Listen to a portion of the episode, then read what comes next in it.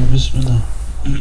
so we can get through some stuff here. Bismillah wa salatu wassalam ala rasulillah wa alihi wa sahbihi wa man wala. Yeah. Inshallah. Okay, give it a second.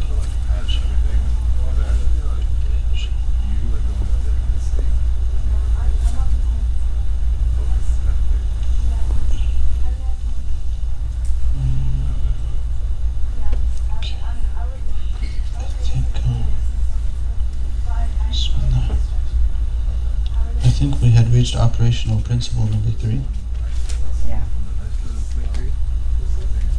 Any takers? We yeah we, Okay. we finished uh, Okay. consent. Good. Operational principle number three. How are you, Sister Auntie? Hello, how are you? Good. MashaAllah. Good to see you. I'm coming Saturday. Alhamdulillah. It's always good when he comes. Alhamdulillah. He told me that we should uh, register for me inshallah. Inshallah. Oh, on uh, Saturday? Saturday? Oh, he's gonna come. He'll be here for the evening? Yeah, he will be. Oh, okay. Alhamdulillah. Good, good, good. Alhamdulillah. Great. He told you to do that, huh? yeah, exactly. You're right. Yeah. he makes that happen. But I didn't know he's supposed to do it himself, right? Uh, we'll have to talk to him about that when he comes. We'll corner him in the office and talk to him about it. yes. Yeah, please do. Yeah.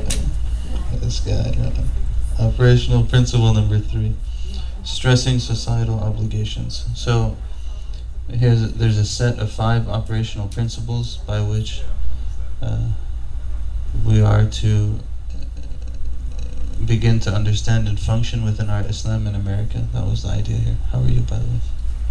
Good to see you, mashallah. Um, so number one was what? Mm, anyone remember who was here? It's not Islami, what was number one? Is that the legal maxim or no? Mm-mm. Number one. Trusting reason. Trusting reason. Number two was respecting dissent. Okay? So the first one was on trusting reason, number two was on respecting dissent. And number three is on stressing societal obligations. Stressing societal obligations.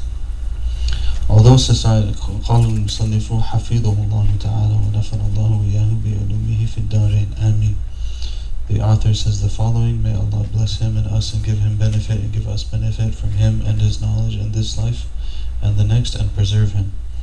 Dr. Omar Amin. Although societal obligations are a fundamentally legal concern, the principles they embody are rooted in the nature of Islamic ethics and belief. Societal obligations are based on recognizing the sanctity of others and the importance of society.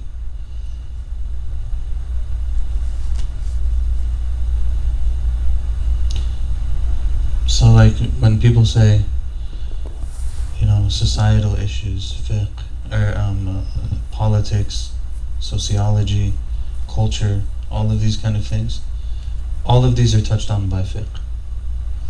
It's not that we don't have any perspective on these things. That we just like can just whatever is in front of us we go with, except for like a few rules or something. We have a, a means of dealing with the world that is grounded in our philosophical and religious tradition, right? It's not just free for all. So the fiqh actually touches on a lot of what it is that our societal obligations and, and interaction is supposed to look like. So it says from an Islamic standpoint, good character and belief in God share a very similar conceptual framework. Okay. Good character and belief in God share a very similar conceptual framework. Good character is predicated upon altruism, acknowledging the other, being magnanimous toward the other, and respecting the other's rights. That's good character is about, right? The primary ethical qualities, truthfulness, trustworthiness, gratitude, patience, generosity, humility, courage, and so forth, grow out of this implicit regard for other people and affirmation of their dignity, merits, and rights. In Islam, belief is essentially transcendent altruism. So, what is belief? Belief is transcendent altruism. Why? God being the ultimate other. The essence of belief in the Quran is gratitude, shukr. In Arabic, shukr comes from a root meaning to recognize the good of others and to respond to it openly and appropriately. Disbelief, kufr, which is the semantic opposite of shukr, comes from another root that means to know the good of others secretly but to deny it openly. Somewhat like good character, belief signifies acknowledgement of the other, in this case God, being grateful to him and showing him the honor and glory he is due. Disbelief, on the other hand, means to apprehend God secretly but to deny him openly and refuse to thank him or pay him homage. For this reason, the Quran describes Satan as a disbeliever. Right? I mean, if you think Satan was he truly like a disbeliever? I mean, obviously not because he knows God right? So, according to Islamic teaching, Satan had intimate knowledge of God but rebelled against him out of arrogance. In Islam, there can be no belief or disbelief without essential knowledge. The difference between belief and disbelief is essentially how one responds to that knowledge. So, there's an impetus there. But the point that he was making is about good character and about belief. That they share in a concept. There's a framework behind it that is similar. And this is why so much of like uh, good good character is not just an issue of like treating people right and whatever. It's it's absolutely. And so when we do adab, adab isn't just like oh we have to know these things and they're really nice so I can like impress certain people. But it's essential to what it means to be a Muslim because it transcends the idea of just worrying about myself and then beginning to understand and beginning to think about and realize that there's someone else and there's other people and there's their rights and there's their dignity and there's their honor and so on and so forth. And that's the same capacity same capacity that helps us to do that is the same capacity that helps us to relate to god himself because he's the ultimate other. So they go together like that. So belief has to have good character and good character should be tied to belief. The quran linked belief with good character in the sense of moral obligation it emphasizes the noble character and moral integrity of the Prophet ﷺ and his companions and indicates that their ethical um, qualities constituted the foundation of their belief in God and commitment to good deeds and the welfare of others. The Quran repeatedly connects disbelief with bad character, disregard for others, and callousness toward human suffering, especially as exemplified in the arrogance and oppression of the Meccan oligarchy. The operational principle of societal obligations is backed by the consensus of Muslim scholars and is treated at length in works on Islamic legal theory. It constitutes one of the fundament, foundational elements of the Islamic faith. Stressing societal obligation is essential for building the American Muslim community. It provides a powerful religious impetus for social commitment and community development. It promotes civic consciousness and requires Muslims to identify with the broader community, address its needs, and enlist the human resources necessary to meet them. All based on what? Based on our own foundation. Right? This is the this is it's a very very important point. You know, I always used to tell the students at the universities just because two things look the same doesn't mean that they're the same. It's really, really, really important for Muslims to give that some very serious thought. So, one person might have concern for feeding those who are providing food to those who are hungry. Another person might have concern for providing food to those who are hungry. And it looks the same, but it's not the same. And the, then the example I would always tell them is like if you had two flashlights in your hands, right? Two flashlights, and they're both on and I go to point them, say I have them like this, and I go to point them at that pillar. And I could point them at that pillar and make their two circles on the pillar overlap. Right? But if I held them in the same place and we took the pillar out, and they now hit the wall behind the pillar, would they hit the same place? No. And they didn't come from the same place. And that really does actually matter. So when we're thinking about, as Muslims in America, how is it that we're going to engage with society?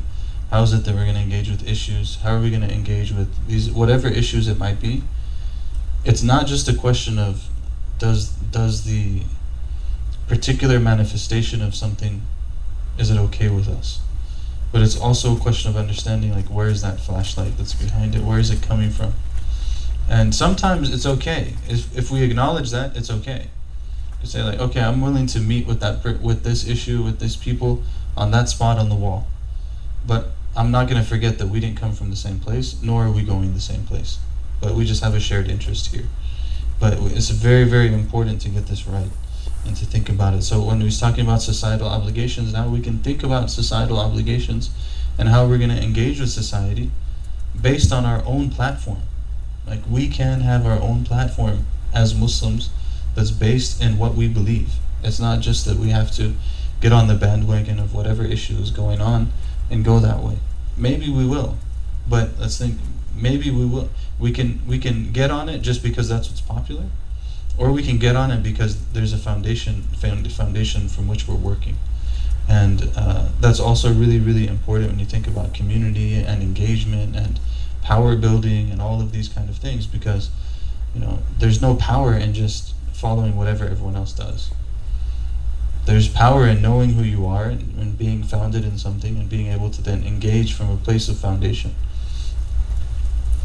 Uh, so uh, someone told me something really interesting recently. Uh, i'm going to try to keep it as vague as possible but i thought it was really interesting they met with someone who is a very prominent person in the Jewish community.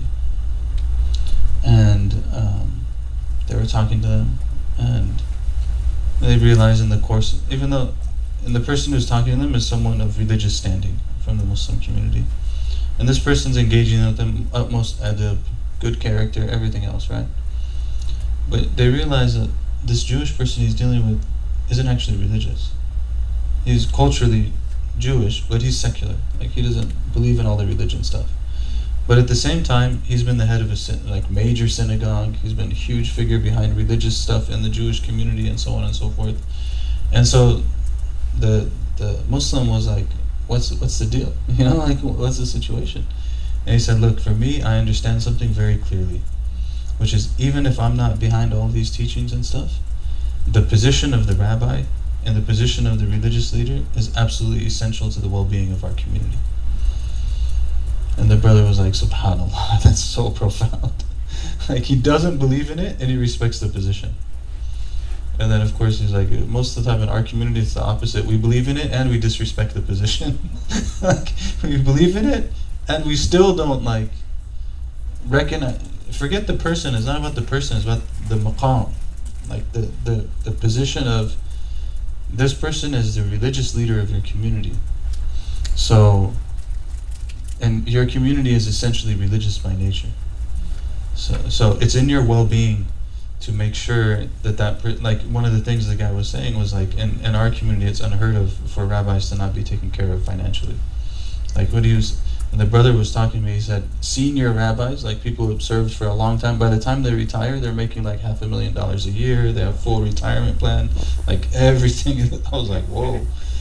We fundraise for retirement in the Muslim community. like if someone's been an imam for 40 years, then we fundraise for them when they retire because it's like they don't have anything now. So like it was just like really interesting to listen to. And his point was very simple, was that we're a religious community. That's part of our identity. Some of us believe in it more, some of us believe in it less, whatever, but still that position is important to us. And he was even carrying it into his interaction with like someone who's an imam. It was like you're an imam, so you know we have to treat you with respect. And there's like a 40 year age difference with them and stuff like you know, but still he's respecting the position.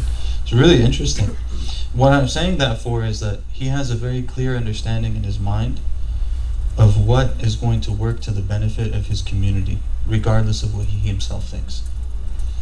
And this this issue of like societal obligations is how do we think about what's in the benefit of our community and how our community engages with the broader society, regardless of what I personally, you know, like that's that's a secondary question. Obviously, we don't, you know, part of that is that we're not gonna, you know, like we want people to actually do their job properly. We want them to be properly trained. We want to hold them to a certain level of accountability. All that stuff is true, right? But you know, rabbis are interesting too because they're more similar to imams in most ways. Is that they're not like a pastor. Usually, a pastor has gone through like two years of education. That's their religious studies program is two years. Rabbis, their religious studies program is five years. They're more similar to imams. You know, like It's not just a couple years and now you get the title type thing. It takes like a long time. Anyways, it's all different stuff. Point is to understand societal obligations, to understand where is it that I'm working from. And I think that Muslims somehow on like on a community building side of things, uh, we've become very complacent. And we just like, you know, get a good job, handle things, Built the masjid build the masjid, put the walls up, make the weekend school, don't pay the teachers, and everything will be fine, you know? And it's just really, and it's as if we don't live in the world that we're in. Like, have you not seen Myanmar? Do you not see Kashmir? Do you not see like all of these places around the world? Like nobody's gonna take care of you if you don't take care of yourself. We're just like so the system will take care of us. you know, the system will take care of us. We'll have free markets and we'll get paid and we have retirement and we have social services and the police we can always call them. They'll come every time we call them. We don't need to have any sort of understanding of our own security or anything else. Like all of it's dependent on the system. But uh, but the actual teachings of Islam are not that way. The actual teachings of Islam are that the, the Muslims themselves it's their communal and this is what he's going to get to in terms of societal obligations too is that the communal obligations of the community is to take care of itself. It's not to be relying on everyone else you know to internally have some sort of structure and understanding and so on. Um, to have like this feeling of it's not about me it's about my community right? and that there's certain things.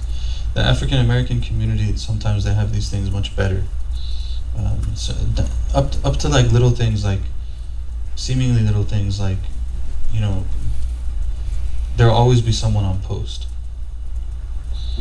You know like if you go to Islah if you go to Masjid Sharif if you go to any of these like um, established African American masajid there will always be brothers who are guarding the door.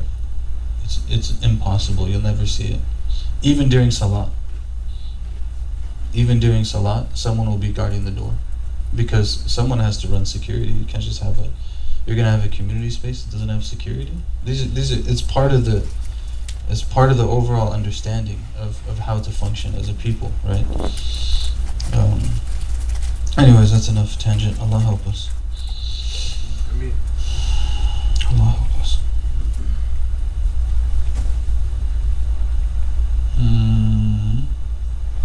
In Islam, basic religious duties fall into two categories individual obligations, fard al ayn or wajib al ayn, and societal obligations, fard kifaya or wajib al kifaya. So al ayn is the individual, and kifaya is the commun- is the generality of the people, and the fard is the obligation or the wajib. is So there's an obligation that affects the individual. There's an obligation that's shared as a community. Individual obligations are binding on every Muslim who is morally responsible mukallaf, which basically means that they're Muslim, they're sane, they've come of age, they don't have any sort of like uh, inhibitors that would prevent them from being responsible. Right? Uh, like not being mature enough it doesn't it's not counted here. like you know if you're if you have mental capacity and you have physical capacity you're responsible it's not you know it- it's not an issue of like you know they didn't learn how to make their bed yet type thing they're exclusively personal and cannot be performed by someone else on another's behalf. The five daily prayers fasting the month of ramadan and eating what is lawful and clean are individual obligations. Ethically muslims who fail to perform individual obligations are iniquitous and risk divine retribution. Uh, dr omar's language is very particular. He's very very particular about language. And um, so, like what he says here, That word? Iniquitous? iniquitous and risk divine retribution. Does? I wish I knew really. But it relates to one of the definitions of what it means for something to be an obligation. So the fuqaha, like when they when they talk about an obligation, something that's wajib, they won't say, for example, that the person who leaves the wajib is uh, will be punished. They won't say that. They'll say they'll be rewarded if they do it, but if they don't do it, they won't say that they'll be punished. They'll say يستحق العقاب. That they, they what is he trying? They risk divine retribution essentially. But that maybe God will forgive them. But when it comes on the side of reward, God will reward them. And when it comes to the side of punishment, you know, they did something that deserves punishment. Allahu alam what Allah will actually do to them. Yeah. Yes, so, Uh, iniquitous is grossly unfair and morally wrong. gro- so morally wrong, probably. Morally wrong here. So, anyways, the point is, individual obligation, you're personally responsible, nobody else can do it for you. Societal obligations are mandatory for the entire Muslim population taken as a whole. They represent the population's group responsibility to constitute an organic and responsible community. It is a societal obligation, for example, to ensure that people have basic necessities like food and healthcare. The principle of societal obligation stipulates that sufficient numbers and kifaya of qualified men and women be morally required to carry out societal obligations on the community's behalf. By their nature, societal obligations necessitate cooperation and call for the development of communities that are functional, self aware, and well organized. Beautiful. Beautiful what he's saying, right? But basically, the point is what? If there's things that a people need in order to do well, then they are a communal responsibility. The basic definition of a communal responsibility, fard kifaya, is if some group of people do it, then the sin falls off the entire group.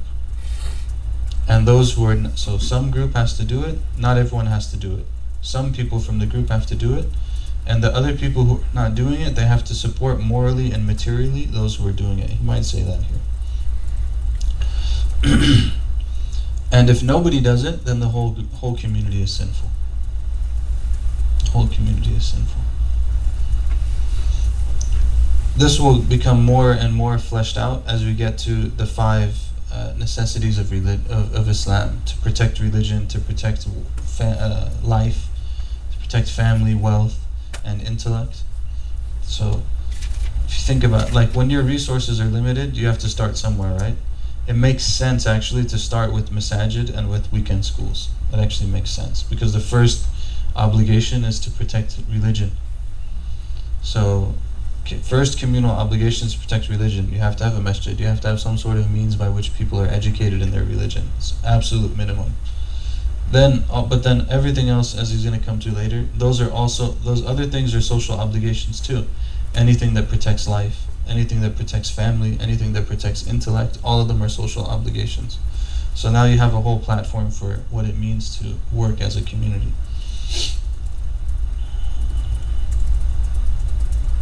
By their nature, I already said that. Societal obligations generally cannot be performed without group effort because they are far more demanding than the individual capacity of persons working alone. For that reason, each societal obligation requires a sufficient number of people with community support to see that it is carried out. It is the community's responsibility as a whole to enlist such numbers of qualified people and assist them in the task. If the Muslim community neglects its societal obligations, each Muslim bears the moral responsibility for their failure as a group.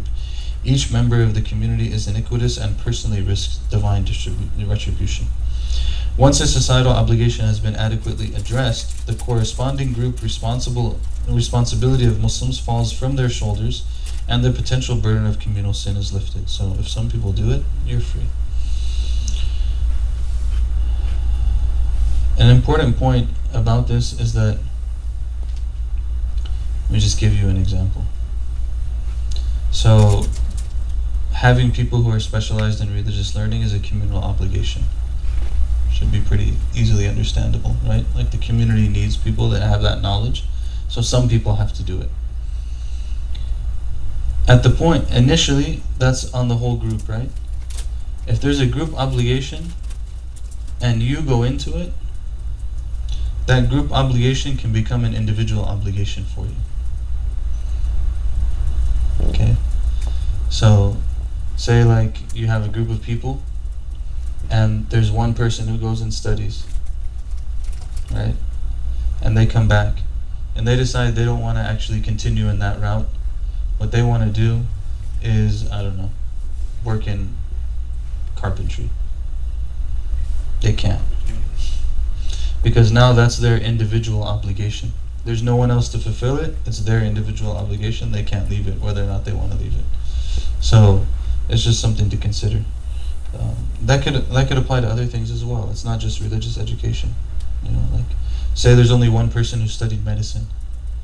It's actually, you know, it exists. Even in America, in rural areas and stuff, sometimes you can't find any serious medical treatment. There's one person that knows medicine. That person now is there, they can't leave. They have to help the people. You know, from our perspective, forget like the healthcare industry and all these kind of things. It's not the point. Point is, what is your responsibility in front of God towards your people, towards your community?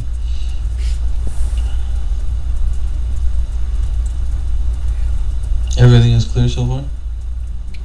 Is he gonna go over some stuff? Yeah. The operational principle of stressing societal obligations shows that Islam is much more than a religion of personal pieties and that it cannot be narrowly restricted to the activities of mosques or Islamic centers. Very good, very important sentence. Right? It's not it's not just an issue of personal piety and it's not restricted to the activities of mosques and Islamic centers. The performance of individual obligations like prayer and fasting never removes a, moral, a Muslim's moral duty to meet societal ones. The most seemingly upright of Muslims are liable for divine retribution if they ignore societal obligations and content themselves with personal piety alone.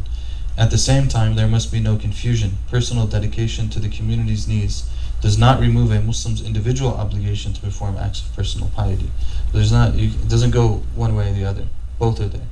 So someone can't say, I'm so busy and like organizing for the Muslim community that I can't pray. I can't pray on time, or I have to miss my prayers all the time, or or um, or I can't take care of my family because I have to I have to I'm so so busy in the service of the community that I, I can't take care of my family. Know, your family is your personal obligation. So you're gonna have to figure out some sort of way that this is gonna get negotiated. If they they could give up their rights theoretically, you know, like a family could make a conscious decision that they're gonna spend less time with one of their family members because they have obligations that they want. You know, th- that's a conversation that can happen. But generally speaking, that's your right still. Individual obligations, prayer, fasting, and the like can be readily identified and are performed at set times according to fixed norms. When missed, individual obligations can be made up later. A Muslim who is unable to fast compensates by fasting at another time or making atonement, kafara. Societal obligations, however, are more exacting and complex. They are often difficult to identify and even harder to fulfill. Societal obligations are situational and require intimate knowledge of the community and its immediate and future needs. Societal obligations do not have predetermined times, places, or procedures.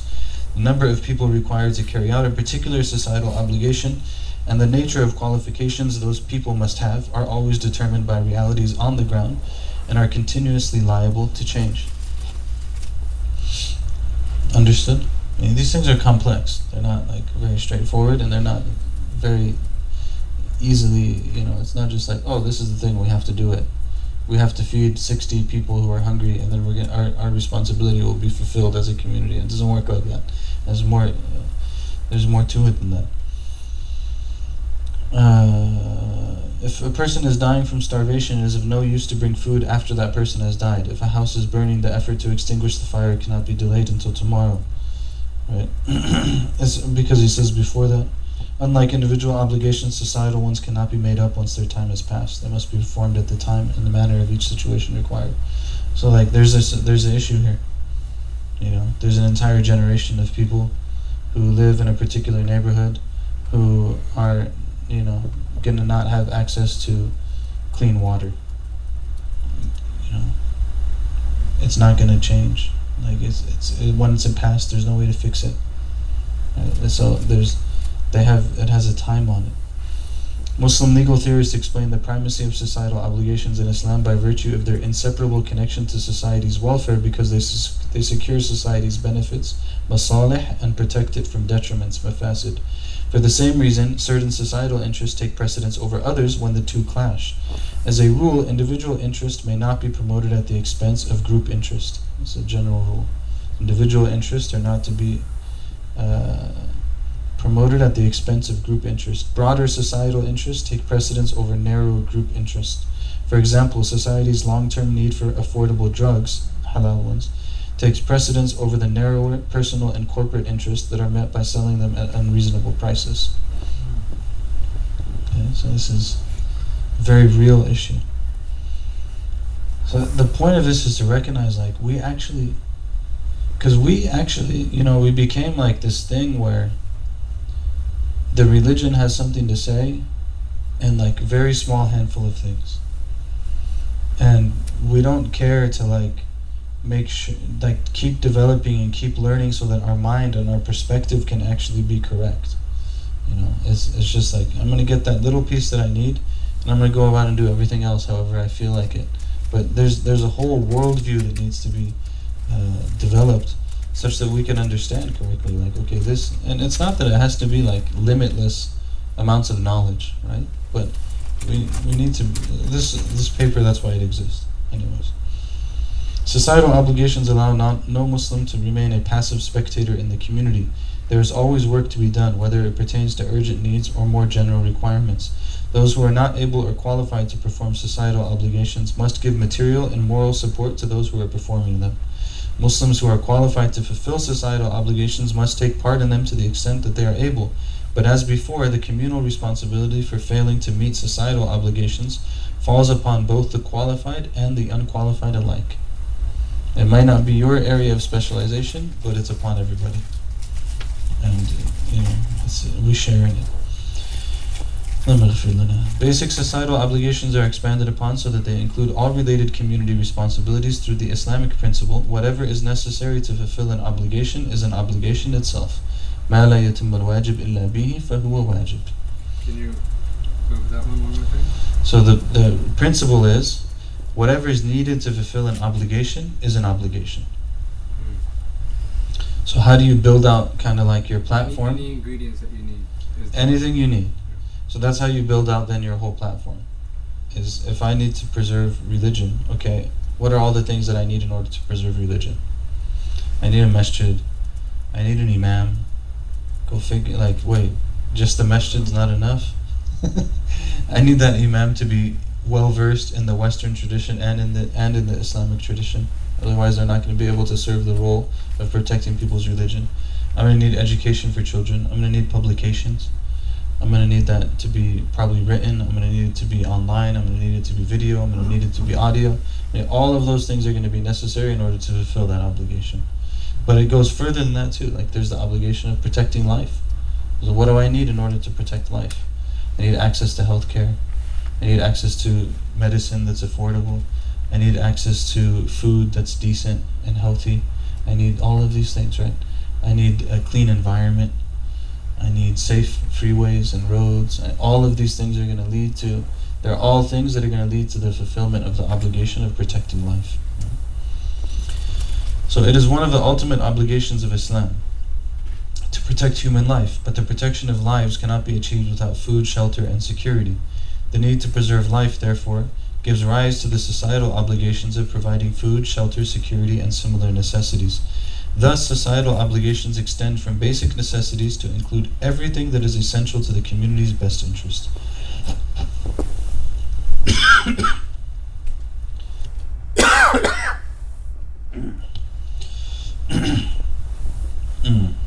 We'll try to make it up to at least career choices. In earlier Islamic societies, the duty to implement most societal obligations fell on the shoulders of the state, although the moral responsibility for their fulfillment still included the entire community. Today, secular national and state governments meet many basic societal obligations, although they may not meet them equally well for all social and economic classes. The services they provide benefit Muslims as well as others. They exempt Muslims from the particular societal obligations that are covered, but not from other societal obligations that the state fails to cover. So if the state helps, alhamdulillah. If it doesn't, then there's gaps that need to be filled. Hmm. In pre-colonial Muslim societies, private persons established wide varieties of beneficial pious endowments, awqaf, waqf, often with societal obligations in mind. Their endowments met such general concerns as caring for widows and orphans. So it's not always like in pre-colonial Muslim societies. It wasn't that the government was paying for all this stuff. It wasn't the government that was paying for the schools, and the hospitals, and and and and and all of the social things that were being fulfilled. It was people who had money that were putting their endowments into those places, and over time, all of these institutions were developed so that these things are taken care of. Their endowments met such general concerns as caring for widows and orphans, looking after the physical and mental health of prisoners, and even providing for the welfare of injured and decrepit, decrepit animals. In the West today, Muslims have the communal duty to identify and implement social, societal obligations necessary for community growth, civic engagement, and environmental protection. It must be stressed that societal obligations are not the sole domain of activists and volunteers. Not just for them, right? It's for everyone. Today, as in the past, Muslim communities cannot meet their societal obligations without far sighted institutional development, including the establishment of religious endowments and the employment of well trained professionals. Societal obligations are largely forgotten in present day Muslim lands and are rarely understood in developing Muslim communities like ours. Neglect of societal obligations, perhaps as much as anything else, accounts for the generally lamentable state of the Muslim world today. This is a really important section. I mean, if you're to really like sit with the section and read it and think about what he's saying and the consequences of it. And this is what happened. We neglected societal obligations. Everything became personal piety. No more societal obligations. So as your whole society falls apart, everything goes away. And your vision is, is also it's very limited, right? Your vision isn't isn't as encompassing as it should be. When Muslims focus exclusively on individual obligations and interests, they lose sight of Islam's social mission. They become the victims of an atomistic, one dimensional mindset that is virtually incapable of critical consciousness and social awareness. As such, many Muslims have little ability to comprehend and have minimal incentive to participate in their community's preservation and growth, much less the concerns of the world beyond them. For the American Muslim community, societal obligations require the proactive development of needed resources that address real issues on the ground among which are better social services, professional marriage counseling, financial institutions, and the establishment of advanced Islamic seminaries. Our societal obligations also require us to address urgent issues that have surfaced in the American Muslim community over recent decades. The operational principle of societal obligation naturally requires candor in identifying problems, otherwise, they cannot be solved. I will address three issues below that demand attention and constitute societal obligations of the first order career choices, marriage, and liquor franchises. So he's gonna. We'll we'll go into those ones next time, inshallah. those are three good ones, inshallah. So we'll we'll continue at career choices next time. Any comments, observations, thoughts about this? This is big stuff. Yeah.